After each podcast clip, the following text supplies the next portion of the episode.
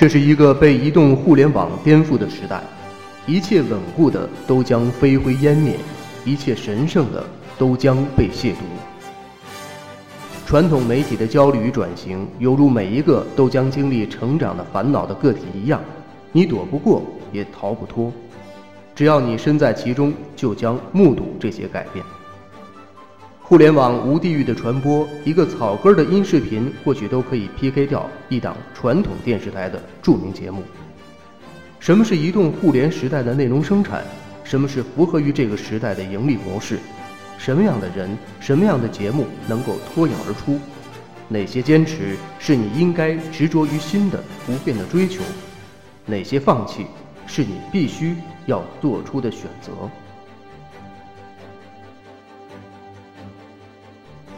在这个集体焦虑与不安的时代，我们试图通过以下这样一组对话来找到方向。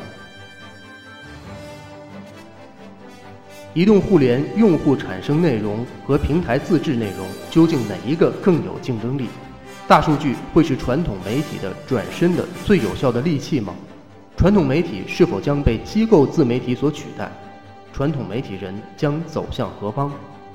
请继续收听严鹏与他的老友记，那些不忘初心的行走，下集。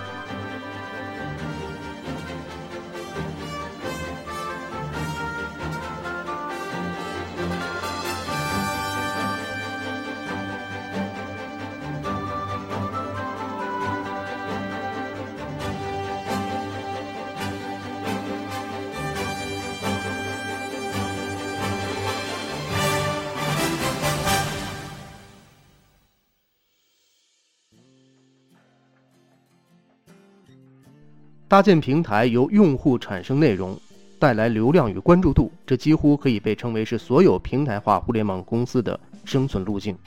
随着移动互联网的发展，基于用户产生的音频、视频的内容越来越多，它们越来越占据了受众的移动客户端，包括名声在外、体验较好的荔枝 FM 等在内的 APP，以及微信公众账号的大行其道，传统媒体越发不可忽视这些冲击。而在美国，基于受众好恶与网络行为以及心理预期做出的及时反馈的网络影视剧，也在利用大数据的统计来左右自己的内容生产。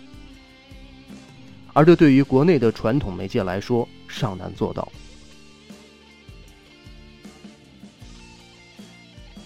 像那些美剧播出的，也都是美国的一些知名的传统媒介。依托于大数据，然后来制作出来的节目。那你觉得这一天真正在国内到来的时候，你觉得互联网公司它的这个优势在哪儿呢？呃，互联网公司拿到的大数据是第一手资料。呃，就拿我们就是我的我的东家优酷来讲，优酷有两个大数据机构，呃，就是有两个大数据的这个团队，一个团队叫分析师团队，一个团队叫大数据团队。这两个团队大概，我了解应该有每一个团队应该有大几十人，四五十人的样子。也就是说，这俩团队我估计有百人左右吧。那么，这样一个团队其实对于，呃，未来互联网依托于大数据所表达的内容所要传达的信息，其实是有至关重要的作用的。比如说，我们每一条，或者是说每一期节目的播出。这个大数据团队会给我们马上会有反馈，比如说会反馈什么？会反馈每一个 ID，它在你的这期节目当中点了几次暂停，点了几次播放，有几次拖拽行为，从三分钟拖到八分钟，八分钟拖到十二分钟，甚至说直接看了三分钟走掉了。然后在你这条视频上总共停留时间会有多长？我们叫播放完成率。比如说，你期节目十分钟，他连拖拽带什么那个跳着点击什么的，比如说总共只观看了六分钟，那你的播放完成率就百分之六十。对，这个在今天的电视台还没有办法做到。比如说你的观看时长，其实都是通过抽样调查来拿到的数据，而互联网公司今天拿到的东西是每一个真实的 ID，他所看到的，就是呃他所真正呃操作的这个数据。他的行为，用户行为到底是什么？就会很有，就会很细节。这些东西就直接决定了，比如说我们原来在做电视节目的时候，每一期节目下来会有一个分钟曲线图，对吧？三分钟的时候，这个时候收视率是一点二，到四分五十秒的时候，哎，这收视率下来了，达到了零点，呃，就是到了零点八。到十二到十二分钟的时候只有零点二，为什么呢？因为十二分钟我们聊了一个特别无趣的一个话题，或者进了一段广告，马上在跑流量。好，这只能拿到点，而且电视台的这些数据是通过什么来的呢？是通过抽样来的，一定是通过抽样调查来的，没有办法准确跟踪到每一个人。互联网的视频，互联网视频的这个数据不是，是每一个 ID 它的真实的反应。总共整合起来会反映出来你一个，比如说你的播放完成率是百分之四十八，这个就非常有借鉴意义和指导意义。对，那其实我们在讨论这个问题的时候，发现我们看似传统媒体似乎已经在走互联网公司的这条路，它已经重视到这种用户的真实的体验以及它的大数据的这种真实度的时候，其实他发现它跟互联网公司仍然有非常大的差距。就像你刚才说的，那样一个专业的团队，而且如此细致的这种条项的分割。以及它的数据这种采集跟反馈，这个整个体系的建立，可能不是传统电视台和媒体它一天两天能够实现的。那么，即使它实现了，是否能够真正起到对于它制作节目的这种指导作用？我觉得这当中仍然是存疑的。所以，这就是一个一个机构的一个基因导致的。在《老友记》跨界模式被广泛接受之后，视频网站的谈话和脱口秀类的节目如雨后春笋般涌现。遵循市场的规律，内容的差异化水到渠成，类似像逻辑思维、大鹏嘚不嘚、微波江湖等各形态的节目开始分化受众人群，而这些节目的制作者无一例外也是传统媒体人，甚至有些人至今仍在传统媒体露脸，这当中个性张扬成为了他们的明显标签。谁镇压我呀？我是如来的左手，也就是五指山，奉命前来镇压你。我就随地撂个撂。就算压我，这我把裤子穿上啊！请你不要妄图大闹天宫，闹你妹夫啊！谁说要大闹天宫啊？我就是要把这种邪恶的念头镇压在萌芽之中。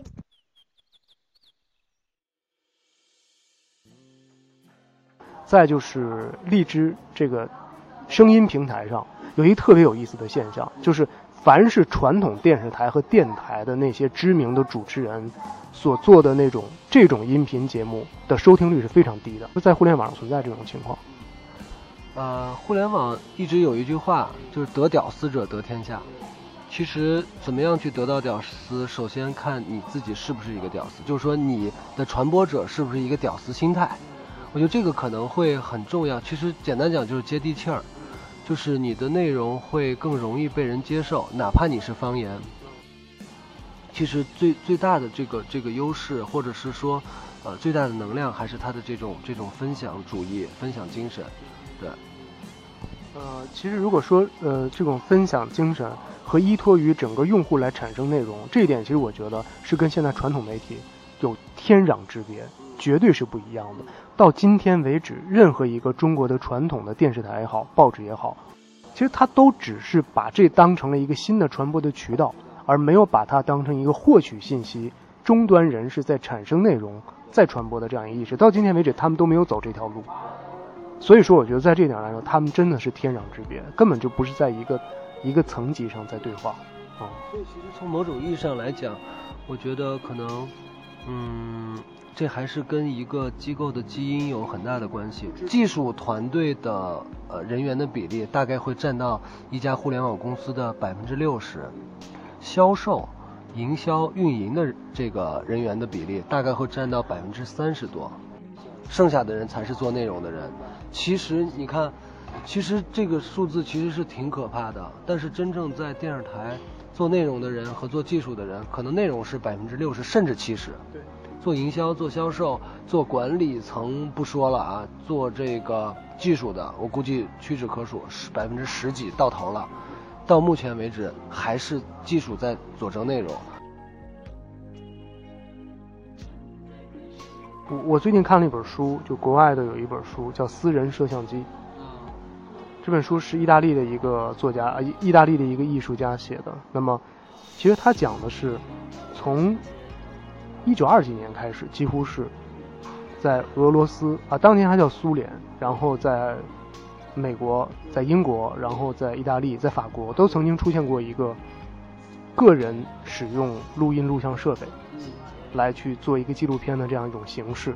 其实我觉得从现在来看呢，就是你像网络的这种视频空间，个人的视频空间，其实在走这条路。有人把这个个人的电影、个人的视频日志，把它都变成了一个产品，记录一个人每天的各种吃喝拉撒都有，这是一种形态。随着技术的普及和门槛的降低，越来越多的人可以依靠这些便捷的制作设备，依托互联网，把自己与这个世界紧密地联系在一起。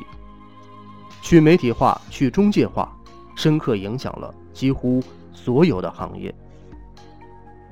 几年前就在谈这个去中介化的问题、脱媒化的问题，它是一个媒介。其实我觉得媒体在这当中也扮演了这样一个角色。产品即传播。你比如说这家咖啡馆，人家自己做了一个 APP，上边推广自己的所有产品，有音频的，有视频的，甚至有文字的，有图片的，做得很漂亮。甚至我可以独立做一个电台，服务于我的这些人群的。这种中介机构和中介组织，它存在的必要性在哪里？这是我现在经常想的一个问题。这个我们假设把嗯公关公司的公关部比喻成你所说的产品的这个媒介，我们把公关公司比喻成新媒体或者是传统媒体，其实就很能说明问题。呃，公关公司呢，它会有相对比较成型的市场机制和管理机制，包括一些国际的一些经验，而一家公司的公关部更多的呢是。跟媒体对接啊，去做了一些所谓辅助性的工作，他不会去很很就，毕竟公司就是毕竟一个产品生产公司，它所谓的它的术业有专攻，其实还是在全心在制作产品上，而不是在制作营销上，或者是在制作推广推广产品这样的一种形式上。所以我觉得这两个是可以跟这个去做对比的。比如说你问的这个问题，那公关公司未来的发展前景在哪儿？那每一家公司自己把公关部搞大不就完了吗？但我觉得可能还真不是那么回事儿啊！你看到很多那种，什么万达挖去一个什么网站的总编辑，就给了年薪三十万，对，这样的人都是媒体当中一些有一些竞争力的人、有经验的人，他去运营了他的企业的那个媒体，就他一定是带着一个他原有的经验去工作的。那这些人，当他成为一种气候的时候，就像当年很多传统电视台的人去了互联网一样。当它形成一种潮流跟气候的时候，它一定会带来改变的，而且那个改变几乎是我觉得是让我们真的是瞬间可能就会感受到的那种那种那种变化。我觉得这个趋势几乎是不可逆的一个过程。嗯，肯定是，我觉得这个趋势肯定是。比如刚才你提到的万达，它自己底下有影业集团，有报业，呃，有一些娱乐传媒一些一些方式。嗯，很多企业现在包括。刚才咱们提到，其实阿里现在也在做这样一件事情。阿里除了布局了，其实我们就是优酷也被阿里收购的百分之十二点多的一个股份。呃，它其实也在布局，比如它布局了银行，是这个是就是所所谓金融产业链，支付宝、余额宝，这是打通了金融这一块。它布局了叫娱乐宝。其实是打通打通了个人和电影之间的这种无缝衔接，融资的问题，他打通了三通一达快递公司，然后搞然后成立了这个菜鸟网络，等等吧。他基于他原来电商的平台，然后打通了这样一个所谓的阿里帝国。下一步他想做的一定是媒体的东西，这个是。毋庸置疑的，一定的。其实现在已经在向媒体涉足了，包括前段时间刚收购那个文化中国，对他通过一种文化潜入侵的一种方式来实现。对，你像现在复兴也一样，最早的二十一世纪经济报道，复兴是占了股份的。现在复兴又在跟韩国的 CJ 公司，就是做电影院院院线的以及那些时尚用品的那家公司，已经做了这个战略合作了。就是其实这样的一些。实体经济的这种这种新公司，这种公司有了一些理想跟情怀，然后整个经验比较现代，这些公司都在走这这这条路。所以我说，其实你看前两天吴晓波说说，再过五年，银行就会有消失，银行就会消失，甚至有些银行就会亏损，就会倒闭，它自然就没有业务可赚了。因为它原来就做那个利息差，它来生存的那种，躺在那儿睡觉就可以生存的方式，已经一去不复返了。因为整个像余额宝、娱乐宝已经改变了这种生态。那这种趋势一到来之后，我都觉得，你像现在，我就今天跟你说，说有家公司人自己做了一个众筹的项目，然后就可以去让很多人零成本去包一茶园儿。这个趋势真正到来之后，你说如果那天我看到报道说，中国有可能会最早在整个的股权的这个角度，会最先比美国还要早放开众筹的这个管理模式，这种模式，如果这一天真的到来的话，我觉得像纳斯达克也好像中国的 A 股也好。港股也好，我觉得都没有必要存在了，因为你直接企业的这种资金需求跟资金供给方已经实现了直接的对接了，通过互联网，通过众筹等等等很多项目。今天他众筹的是几块钱、几十块钱、几百块钱，未来可能就是几千块钱，甚至上万、几十万都能做得到。这样的话，就是你其实它整个把整个金融行业都改变了。那其实其实对于我们媒体来说也是一样的。有一天就是一个脱媒化的过程，我们都不需要媒介了，直接是。对接了，你跟我之间有需求，直接对接，我们不需要通过任何一方来去做一个中介的这种工作。刚刚你说到的吴晓波提到了，就中国的银行在五年之内会消失。如果是在资本主义国家，我相信，我觉得可能受制于政策和政府监管，或者是说，嗯，他需要去保护一些国有的东西的存在。我觉得十年之内都不会，不会完全被颠覆。比如说，其实。我记得在二零一四年今年的五月一号的时候，我印象特别深刻。呃，因为余额宝侵蚀了很多四大国有银行的一些力量，把理财产品的这个这个就是吸储嘛，吸储的能力极强嘛。然后呢，这个银监会就下达了一个命令，就是四大国有银行往余额宝转账有限额，有限额，日转账，比如说工商银行是三万。这个中国银行是两万，呃，它其实有限额，它其实已经在，在在在开，在打开一个壁，就是在打开一道墙，让这道墙呢适当的去把这些资金能够留住，把这些用户能够留住。其实这道墙呢，能够看出来就是政府的一些姿态嘛，它其实还是希望能够把原有的国有的这些东西能够能够保留住，而不是说完全让民营占据。所以说，我觉得这是国家体制可能。在今天的这个国家体制内，不会有太大的变动。我我保守一点是十年。那吴晓波其实说，他说的不是国有银行，他说的是那种民营银行，或者是中小企业银行，对，或者是那些城市银行，就国家肯定是管不了那么多的。就接下来如果倒闭的银行，肯定是从那些整个它的资本状况。或者它的金融风险控制能力都不是很强的城市商业银行开始的，甚至是从那些纯民营银行开始的，极有可能会出现的情况。对，但这个趋势几乎是不可逆的，因为我已经发现了，你作为一个行业性的报道记者也好，尤其在财经领域啊，就是说，其实你对这个产品的认知，永远没有这家公司的人对他认知那么深刻，这是一定的。而且你在给人做报道的时候，在做推广的时候，你永远带着你的一个第三者的。这种思路再去做，甚至有的时候人是求着你，对吧？这种甲方乙方的关系。但如果你有一天你成了他的公司的员工的时候，你的任务就是你要转变角色，让更多的人用更好的方式去体验到我的产品的好处。你每天要想的就是这些问题，你再把你已有的那些传播的那些知识和能力运用到这个节目的制作当中来，它一定产生的那个效果是我们现在不能想象的，因为他身在其中。他要在其位谋其职，而且他会有更深刻的对这个产品的认识，所以我觉得这一天真的是，就是由于新媒体的到来，尤其这个移动端的这个新媒体的到来，它改变的一定是这样的一个生态，它几乎这个过程是不可逆的。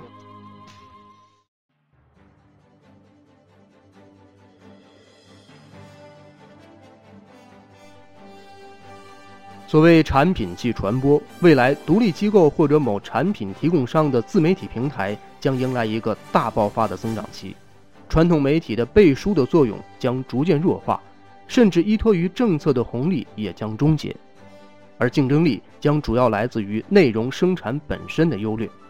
面对工业化流水线一样的媒体环境，几乎没有人可能改变这个趋势。但是，所有工业化的过程当中，你无法替代的仍是个人的特质和作用，这才是未来媒体竞争的最大区别。尽管有些媒体老总一直不肯承认这一事实。美联社在用机器人写稿子。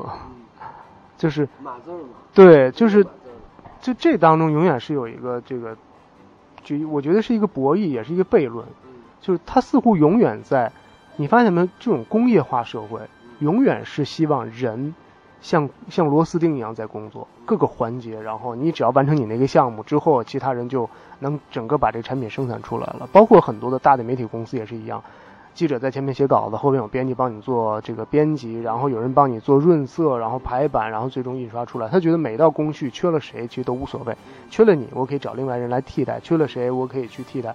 其实他是在把人性泯灭了，走这个工业化的一个流程，这是一定要必然经历的一个过程。但其实你最终你发现，最终好的东西仍然是不能够被被替代的，就他越强调了人的个性。和非组织化的这种所谓的管理，和自由度，和约束，那这个东西就越有个性，越有生命力。就像过去人说，越是民族的越是世界的，全是那些什么像工业产品那样的一个流程出来的东西，它是不值钱的。但这一点在传统媒体当中，包括在互联网媒体公司当中，有的时候它是它是没有意识到这个问题的。你有没有这种体验？就在你们上面，其实越有个性的东西，其实越是能够被被接受的东西。呃，还拿高晓松举例子，呃，二零一二年的年中吧，四五月份的时候，当时高晓松刚从里边出来，对，做了一档节目叫《小说》。那么，按常规的电视台的做法，高晓松首先他的身份刚出来是不可能去给他去做一个一档节目或者是一个类自媒体类的节目。对他从那个叫什么《中国好声音》还叫什么？那不是叫《中国好声音》吧？那叫《中国达人秀》。中国达人秀他下来了吗？换人了吗？就因为他进去那件事儿。对。然后呃，这是第一点。第二点呢，高晓松自己的内容你会发现他是，嗯，就是如果按传统的这种媒体的方式来说。是不可能把他当成一个讲故事的人去呈现的，因为他的形象啊，他胖啊，然后他他他说话摇头晃脑，甚至你跟焦都跟不准的前提下，你怎么可能会把就完全不具备一个一个一个电视主播的意见领袖的一个气质和电视主播的一个形象的，完全不具备。好，他有极强的个人符号，他的发型啊，他的摇头摆脑，他的魂不吝。甚至说他说话里面的一些操词儿什么的，都会在节目当中体现出来。你发现这是属于他个人的标签。嗯，刚才说的每一点都是只属于这一个人才拥有的标签，而这四五个标签融汇到一个人身上，最后当你在网络上推出的时候，一下就巨火了，一下就就就爆红了。包括最近，呃，大概半年前，我们就是优酷自己推了一档叫《万万没想到》，一档所谓的神剧，一档一档节目，每期是七分钟。里面充斥着大量的无厘头的九零后的一些语言，一些互联网的一些语言。这是第二等一下，你要干什么？主人，我不要离开你啊！只要你能转化这些妖猴，马上就能。加油。儿子，别灰心呐，你一定要坚持自己的梦想。可是当歌手太难了。我知道，妈妈会全力支持你的。你看。这是断绝母子关系的协议书，赶紧签吧！签完之后，你就是单亲家庭了。这样参加歌手选秀节目，你就有优势了。妈妈，你太伟大了！傻孩子，这是妈妈应该做的。对了，小苗为了支持你的梦想，也决定跟你断绝关系。小苗，你说的是真的吗？好的，小苗，我一定不会让你和妈妈失望的。燃烧吧，我的梦想！嗯。对，包括王大锤的那种、那种很萌的那种眼神、那种状态，其实都是很暗合九零后的那种心理状态的。好，他是围绕在王大锤的个人化的这个基础和前提之下，包括屌丝男士，包括大鹏的屌丝男士，其实也是这样的一种状态，就是非常的个人化，非常的个性化。用户是怎么发现这些？嗯，是他自己本身就做过个个人媒体，然后后来才被发现的吗？是万，你指的万万没想到，万万没想到的这个导演叫教授易小星，死教授非比教授，那个教授叫都教授，对，所以就是后来在在都教授火了以后呢，网友都在分为两派，一派是教授易小星派，一派是都教授派，到底谁是真正的教授呢？其实咱就是这个叫什么，教授与小新是最早的，大概在零八零九年的时候，你还知道你还记得有个叫胡葛的人吗？我知道，就知道很馒头一个馒头引发的血案，那是零六零七年，那可以算是第一代的优质，叫第一代的 PGC，就是他用很专业的这种配音设备、剪辑各种大电影画面，最后组接成的一个很神的一个剧。但是虽然说只有一部啊，一个馒头引发的血案，现在应该还能从网上搜到，那是第一代 PGC。那其实从教授开始，零八零九开始，其实做的是第二代的 PGC。教授一直在这个叫呃神剧，就网络神剧这个领域内，一直在摸爬滚打。所以其实，嗯，互联网上不缺这样的人。其实胡胡歌这个一个馒头引发的血案，我这个人，我零六年还在上海采访过他，中央电视台东方时空是新闻评论部。当年他每年的节目年会的节目分家在十月，这个整个的生产过程我们全都知道。其实。胡歌做那个东西就是这些东西，只不过那个年代，二零零一年，二二零零零年，互联网也没有那么大行其道，灵光乍现，这个是很多人都有的。但你的持续创造能力，他不是说谁都具备的这种能力。所以从这个角度来讲，我一直觉得就还是需要有持续创造力的。而且，我是觉得像东方时空的那批那批人啊，他没有赶到好的时代，他们才真正是第一代。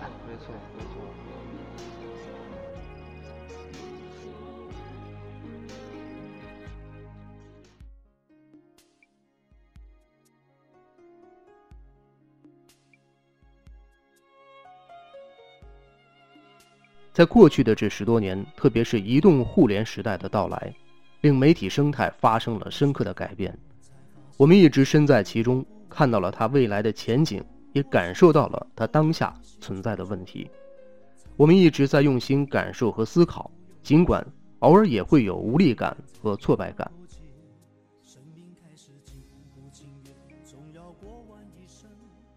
但不忘初心的那些坚持，也许是可以。无悔的选择。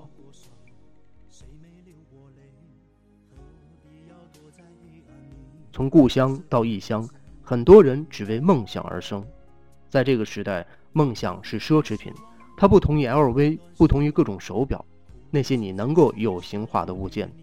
而对于我和我的朋友们来说，找到一种合适于自我的表达自己的一种生活的方式和态度，也许才是我们在此过程当中最为看重的一点。我们有太多的相似经历，这就是十一年来不用表达也了解彼此的那些感触。无论未来在哪里，无论走多远，相信不变初心的路也并不会一帆风顺。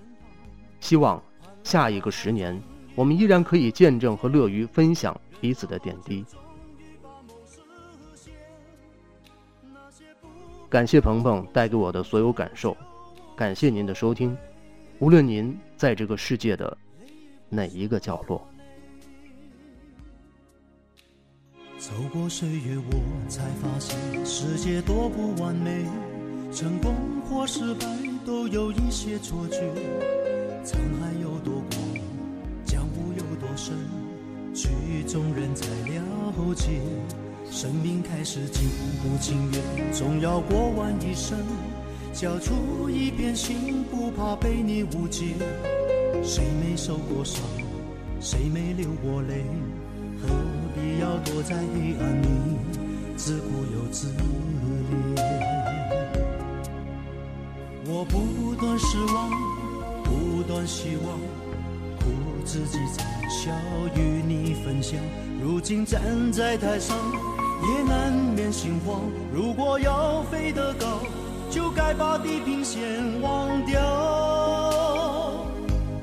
等了好久，终于等到今天；梦了好久，终于把梦实现。前途漫漫任我闯，幸亏还有你在身旁。盼了好久，终于盼到今天；忍了好久，终于把梦实现。那些不变的风霜，早就无所谓。